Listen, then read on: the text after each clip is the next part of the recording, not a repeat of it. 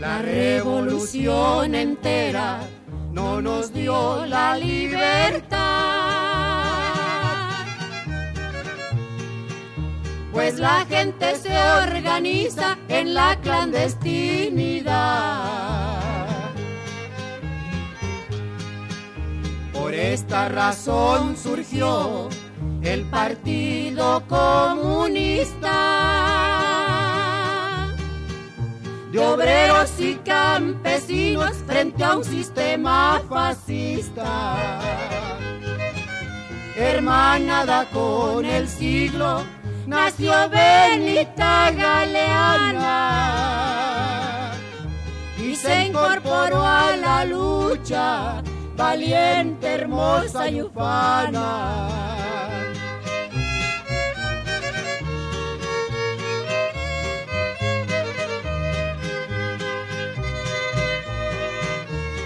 Radio y Televisión de Guerrero presenta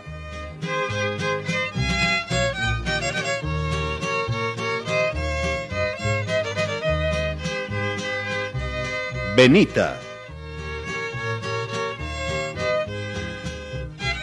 Autobiografía novelada. El amor es muy bonito, dice Benita contenta. Lo poquito que nos toca, si no lo cuidas, se ausenta. Benita Galeana, incansable luchadora social, nos cuenta su vida. Costa Grande de Guerrero, centinela de su infancia. Se reveló esta mujer venciendo sus circunstancias. Como una flor su conciencia despertó en la capital. La represión y la cárcel no doblegaron su ideal.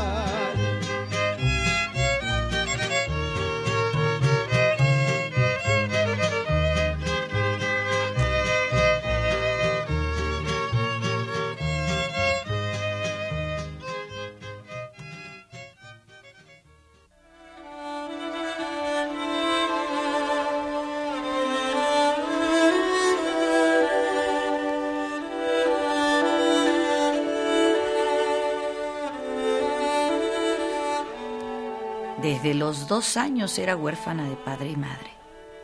Fui a parar con Camila, mi hermana mayor, y ahí me acabé de criar a pura paliza. Camila me explotó mucho. Por eso, cuando me propuso matrimonio aquel viejito ricacho, acepté. Pero cuando yo me quise ir a Acapulco con mi hermana Guadalupe, Camila se enojó. A los 13 años salí de San Jerónimo huyendo. Mi hermana Guadalupe primero me trató bien, luego paliza tras paliza por no saber hacer las cosas que se hacían en la ciudad. No sabía planchar, una paliza. No sabía almidonar, otra paliza. Y así hasta que aprendiera.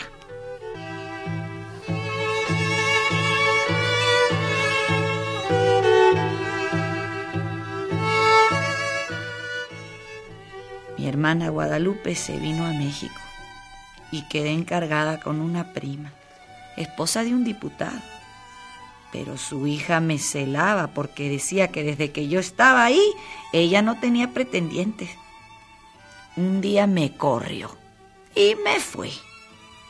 Quedé de arrimada en la casa de una amiga.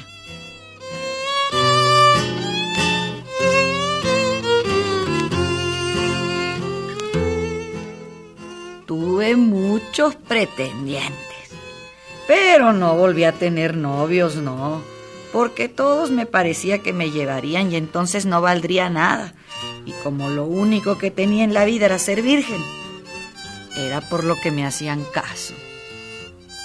Llegar a México era la única esperanza de ser feliz y me conservé sin tener novio.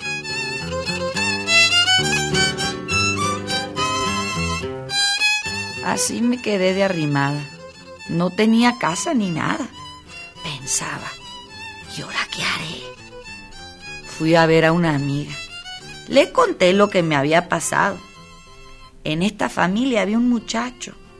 Estuvimos platicando y como yo ya había aprendido a tener una conversación y hablar mejor que cuando me vine de mi pueblo, platicamos mucho rato. Me fui a donde me habían dado posada.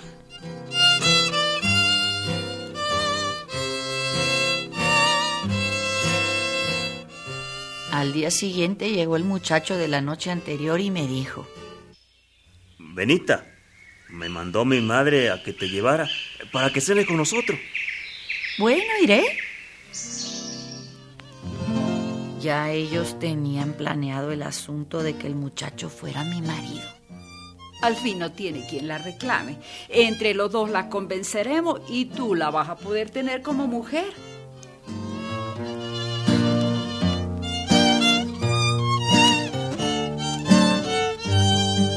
Quedé sin querer al joven. Pero como yo llevaba conmigo unos niños de la casa donde me habían dado posada, se dieron cuenta de la conversación.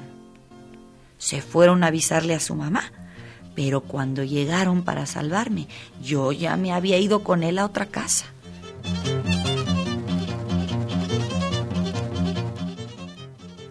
Yo te prometo, Benita, que mañana mi hijo se casa contigo. No tiene nada que temer. ¿Tú estás sola? ¿No tiene a dónde ir? No pongas reparo, mujer. Mañana se casa contigo mi hijo.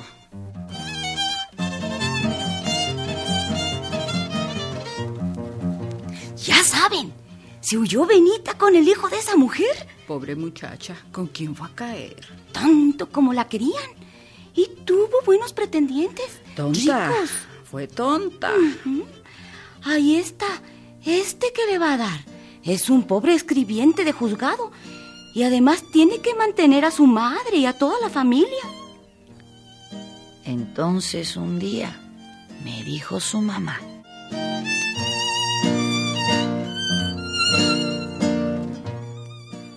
Benita, ¿por qué no trabaja? Al fin que tú sabes trabajar. Te pondré un puesto en el mercado y tendrás dinero y ayudarás a tu marido. Además, ya vas a ser madre. ¿que yo voy a ser madre? ¿De quién? Pues ya estás embarazada. ¿Cómo? Si ya tienes cinco meses, mujer. ¿Y usted cómo lo sabe? ¿Qué cómo? Ah, pues yo lo sé.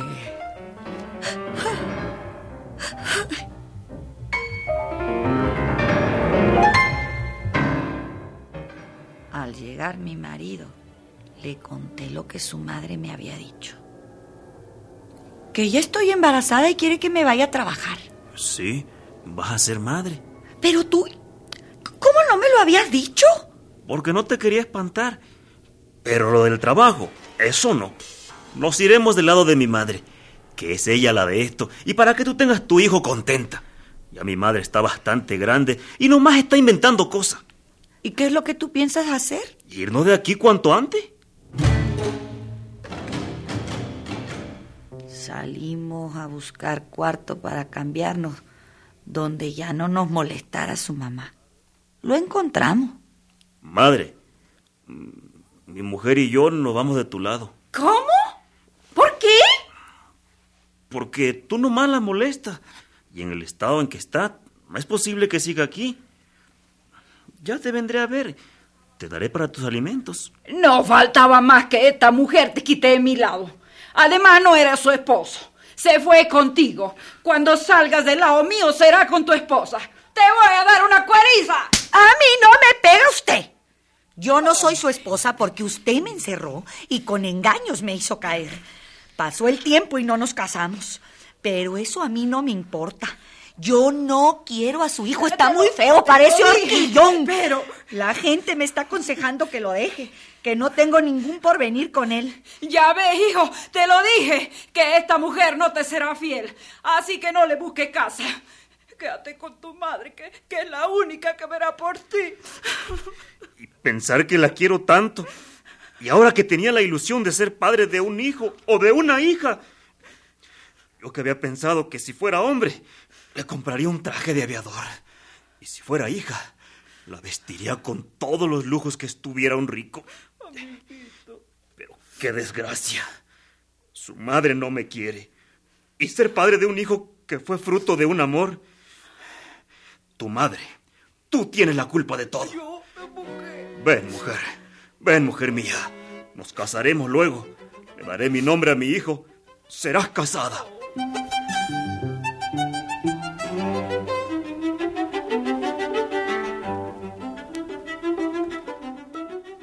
Yo pensaba, si me caso con este hombre, tendré que soportar a esta suegra.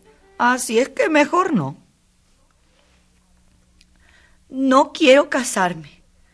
Solo espero tener tu fruto para irme con mi hermana a México. ¿Ya ves cómo es? No oye lo que espera para irse. Y así tú todavía quieres casarte. Ya ves que tengo razón, hijo. Ay, madre. Qué triste es todo esto. Qué triste. Mire, señora, es claro que yo no quiero a su hijo. ¿No se acuerda que yo no era su novia? Yo no era nada de él. Usted me dijo, ándale, mañana se casarán. Pues por esto no quise que se casaran. Yo sabía que iba a ocurrir esto y mi hijo no se casa. Ni yo quiero tampoco. Lo que quiero es irme. ¿Cuándo? Ahora mismo. Pero ¿a dónde te vas si no tienes más que cinco meses de preñada y vas a tener un hijo sin nombre? ¿Y qué? Si yo no tuve padre ni madre. Pues lárgate ahorita mismo. Ya lo creo que me voy.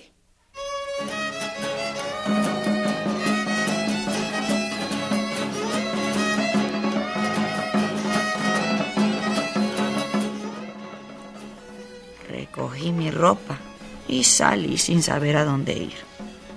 Cuando me pasó el coraje, fui a ver a una señora que tenía una hija que estudiaba y le pedí permiso para quedarme en su casa. Me lo dio y me quedé con ella. Era lavandera. Yo le ayudaba a lavar para ganar la comida. Como se acercaba el parto y no tenía ni un centavo, fui a ver a la partera. No, sí te parteo, muchacha. Pero me das la mitad del dinero adelantado. Porque tú con qué me vas a pagar después. Sí, señora. Bueno, pero tan luego como te alivies, me vas a pagar. ¿Tú sabes cuánto te va a costar la sacada de tu parto?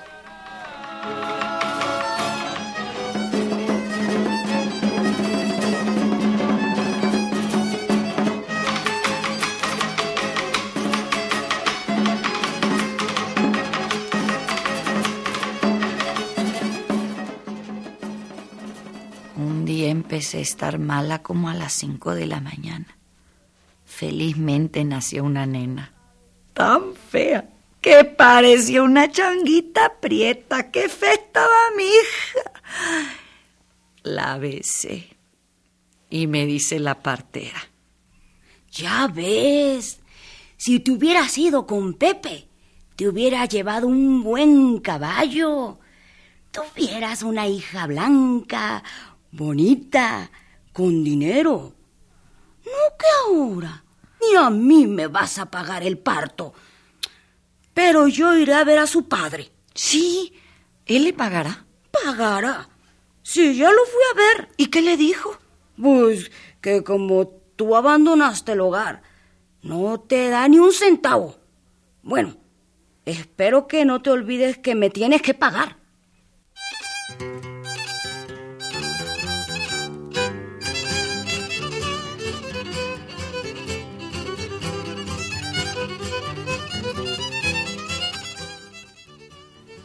Como al mes, fue su padre de la niña a conocerla. Me dijo, Ya pagué a la partera. De hoy en adelante te daré un tostón diario.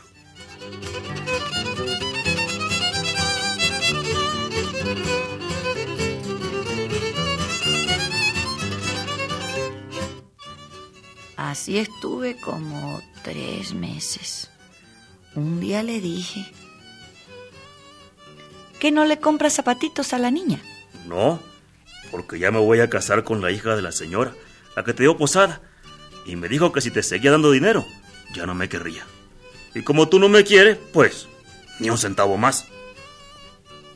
Me fui a ver a mi prima y le conté todo lo que me había pasado. Me regañó. Le pedí que me prestara unos centavos para empezar a hacer dulces o pan. Me dio cinco pesos. Empecé a luchar. Me fue bien.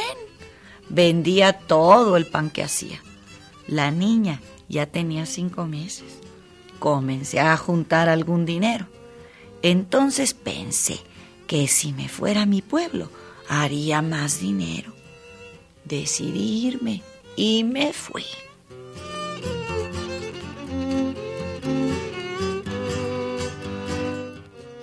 Mi familia estaba alarmada porque yo iba con una niña. Pero qué fe niña te fuiste a conseguir, mujer. Bueno, al cabo nosotros no la vamos a querer. Yo no sé qué vas a hacer ahora, ¿eh? Voy a hacer la lucha por vender. Voy a comprar cerveza y como está prohibida, pues allá en el cuartel la voy a dar a buen precio. Ah, pues no creo que puedas, pero allá tú.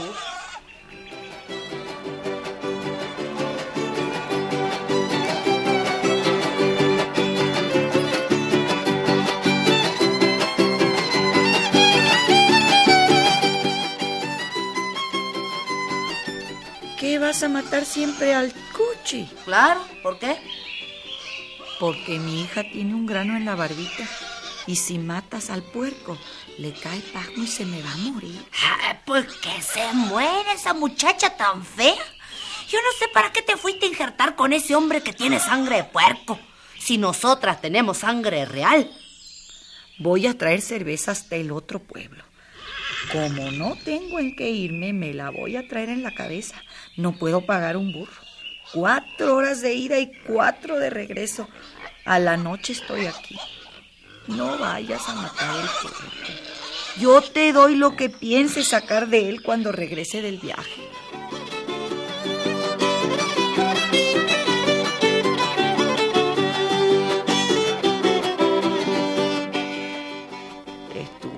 Conforme con lo prometido. Pero apenas me había ido, mató al puerco. La niña se rascó con las manitas el barro que le había salido. Se desangró y se empezó a hinchar de la cara a tal grado que ya ni lloraba. En el pueblo empecé a sentirme inquieta. Sentí que algo pasaba.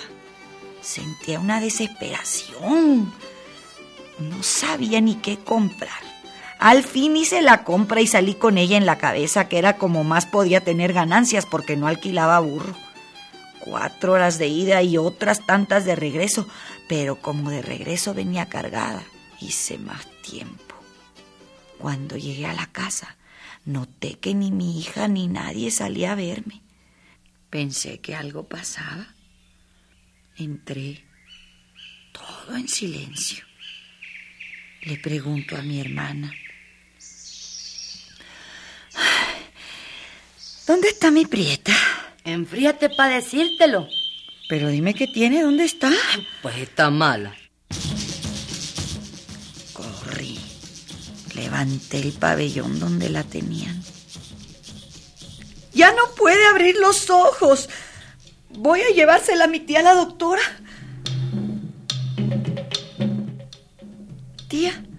Le traigo a mi hija mala. Que no me la cura. La veré. Después de examinarla me dijo. Mm, está muy mala. No, no tiene remedio. Es mejor que se muera. ¿Para qué quieres esta muchacha tan fea? No te la curo.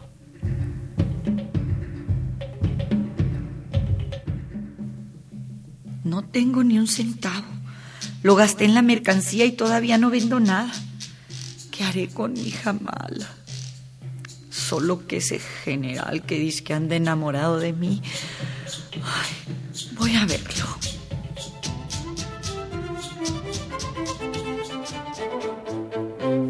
Mi hija se me muere, general. Ayúdeme, por favor. Bueno, pero ya sabes, te irás conmigo. Te cura un doctor a tu hija, el doctor Pata de Palo, porque el del batallón no está aquí. Me cobra 200 pesos y los voy a pagar. Pero ya sabes, te irás conmigo. No le hace. Yo quiero ver buena a mi hija. Bueno, pues ven. Vamos a ver al doctor.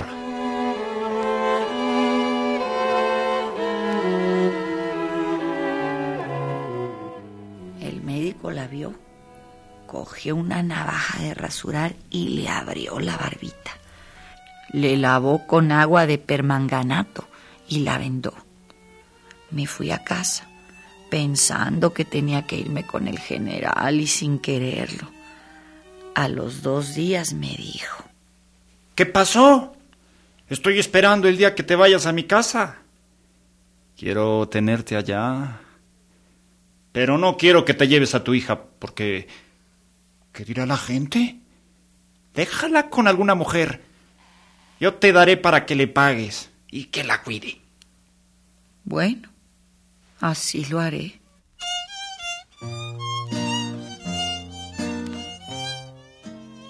A ningún hombre querido. Y tampoco a este lo quiero. ¿Cuándo iré a querer a un hombre? Tal vez nunca. Porque todos me quieren por interés de mi cuerpo. Todos se han aprovechado de mi situación tan mala. ¿Por qué no me enamorará algún hombre a quien yo quiera?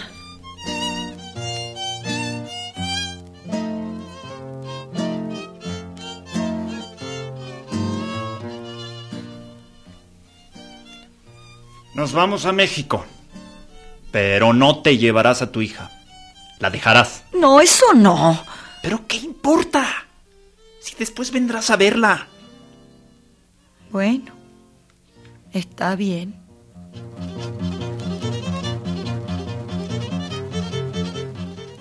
Fui a ver a mi hija.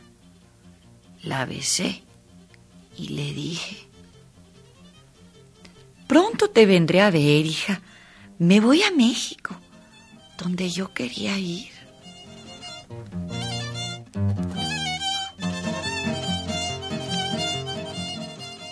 Salimos a las cinco de la mañana. Mientras seguía la caminata yo pensaba que no volvería a ver a mi hija. ¿Qué haré? Hubo un momento en que no sé qué pasó, que el general tuvo que ir corriendo a dar órdenes y me dejó con el asistente. Dejé a mi hija sola y quiero regresarme. No sea malo. Déjeme ir. Bueno. ¿Y qué le digo a mi general? Pues le dice que usted ni me vio. Solo que me regale algo. ¿Qué le regalo? Pues dinero. Al fin que usted tiene. Le daré lo que quiera. ¿Cuánto? ¿Cuánto quiere? Pues lo que me dé. Aquí tiene 50 pesos. Uy, no. Es muy poco. Es que nomás llevo 100. Bueno, pues que vengan.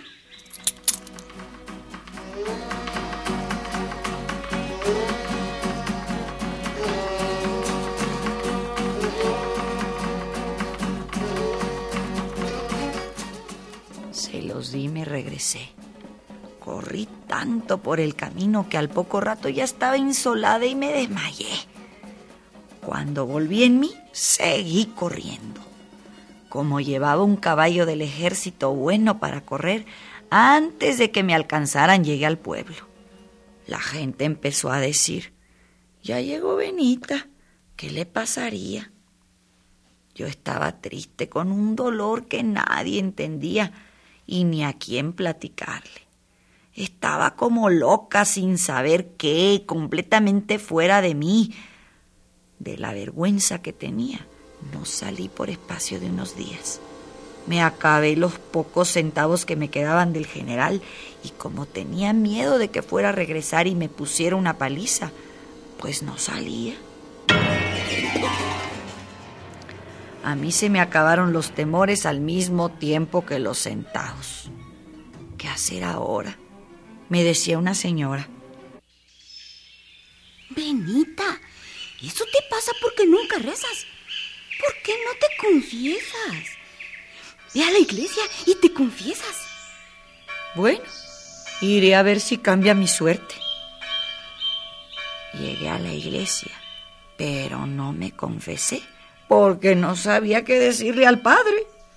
Lo veía y pensaba que él sí tenía dinero y no le pasaban cosas tan feas como a mí. Le tuve odio. Si hubiera Dios, yo no habría sufrido tanto. ¿Por qué no me das un hombre bueno, que me quiera, que me lleve lejos de aquí con mi hija? ¿Qué no te das cuenta de todo lo que me ha pasado? ¿Por qué otros tienen dinero? ¿Por qué a los pobres no les das tan bien? ¿Ya te confesaste? ¿No? Ya verás cómo te lleva el diablo. Me dio miedo y empecé a rezar por las noches antes de dormirme. Como eso de medianoche, sentí que en realidad me llevaba el diablo. Sentí como que la cama volaba y me daba vueltas. Entonces me prometí a mí misma no volver a rezar, porque se sueñan cosas muy feas.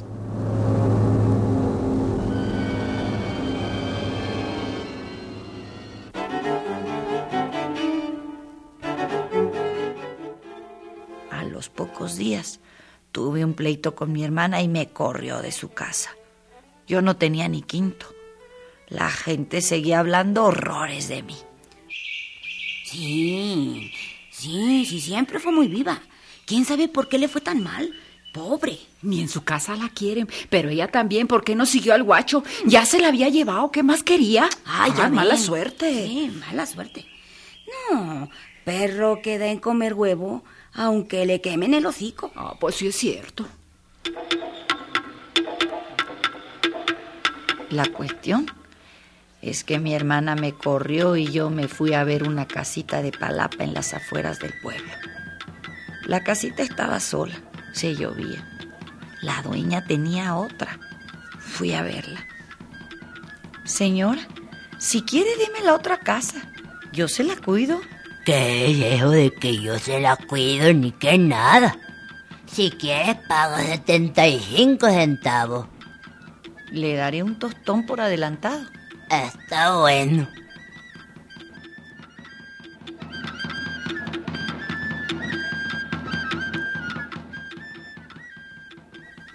Cogí a mi hija y me fui al jacal.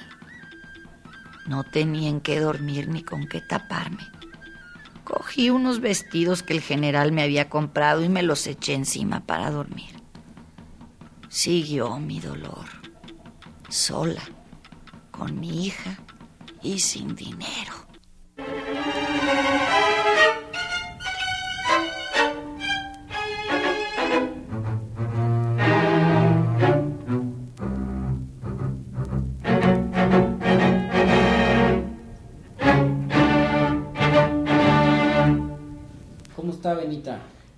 Pues aquí, hasta ahorita la suerte me está, me está favoreciendo. Muy bien, me siento bien de salud. Oiga, Benita, cuénteme, ¿qué recuerdos removió este capítulo que oyó ahorita? Mundo, este, realmente, de leído en el libro, pues no se le tiene la, yo no le encontraba una, una relación así tan, tan cruda como esta. Pero en fin, me parece la vida de muchas venitas que no las encontramos ni sabemos a dónde estarán. Y, en realidad pues todavía no acabo porque los golpes siguen, siguen dándome macizo, ¿no? La naturaleza me sigue golpeando, pero yo me la sé capotear, me la capoteo como venga y le dijo, ¿qué, ¿qué pasó? Ya no es la Benita que ella, ahora es una Benita de 86 años, de 87. Oiga, Benita, ¿por qué usted se va con el general y deja a la hija? ¿Qué valía más la vida de mi hija que un, un general o un cuerpo mío, no? Pero si usted dejaba a su hija ahí con Camila, pues Camila ni la quería. Por eso me regresé. La dejo ya, ya buena, ya aliviada, ya eso, pero ya en el camino empecé a ir preguntándome yo misma, ¿no? Preguntándome, bueno, ¿y esto qué? ¿Y tu hija qué? Entonces hice un, un acto de, de arrepentimiento y todo se vale. Y no había otra salida, el cuerpo era el que tenía que resistir a todo lo que viniera. ¿Cómo se llamaba el escribano? Ah, se, llamaba Salvador Solano. ¿Por qué parecía un horquillón? Era muy alto y delgadito, delgadito el hombre. Él era buena gente, pero pues la mamá, como todas las suegras. Pero en fin, pues hasta ahí pasaron esa cruda vida que llevé y tuve pues que salirle al frente otra vez a la naturaleza como es natural, ¿no? Seguirle adelante porque ni modo que otra cosa le tenía que, que pedir a la vida, ya no había más que entrarle a lo que viniera. Pero Benita, usted era muy valiente y usted enfrentaba muchas situaciones. ¿Por qué en, ese, en esos casos usted prefería dejar que pasaran las cosas y seguir su camino. ¿no? Eso, esa conducta es la que yo quiero que me Esa conducta se la estoy contestando, mundo. No la enfrentaba con pleitos porque para mí no tenía, no tenía importancia andar peleando una cosa que, que, que si no, oye, ¿por qué te voy a dar si, aunque tengas una hija? Yo no sé, no, no, no, no me la podría explicar, ni ahorita se la puedo explicar. Agarré a mi hija y, y a enfrentarme con la vida por otro lado. Ahora se van luego, luego al juzgado. Yo apechugué el momento y lo apechugué con toda entereza y, y lo que quiera, ignorancia, lo que quiera, apechugo el, el momento aquel y a ver qué sale. Y me aviento a la aventura, porque todavía no me podía, no podía sacudirme el yugo por donde caminar, no sabía leer. Todo eso mundo es una, es una, una una cosa que le impide a usted para que se desarrolle. Ya cuando yo entro al Partido Comunista, yo sé cómo voy a defenderme. Y en el Partido Comunista, ahí fue a donde yo aprendí cómo una mujer puede este, defender sus, sus intereses, sus derechos. Allí fue a donde yo empecé a saber que yo tenía un valor como mujer.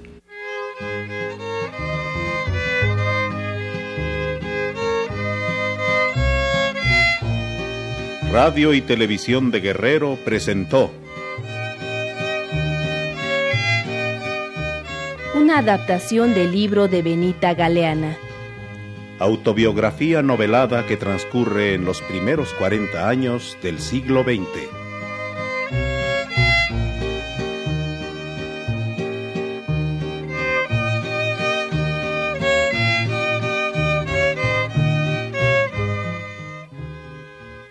Participamos en este programa Edith Kleiman, Victoria Burgoa, Nora Velázquez, Joaquín Chablé, Óscar Flores y Carlos Pichardo.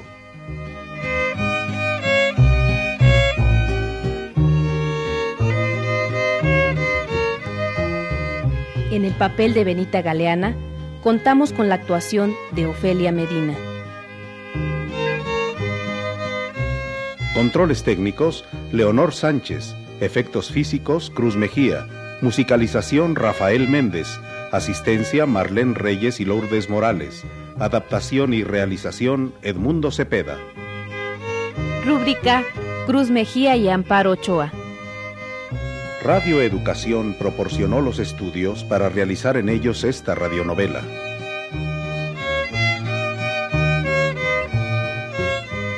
Producción de Radio y Televisión de Guerrero. El Partido Comunista ya es historia del pasado. Benita sigue en la lucha, México no se ha acabado.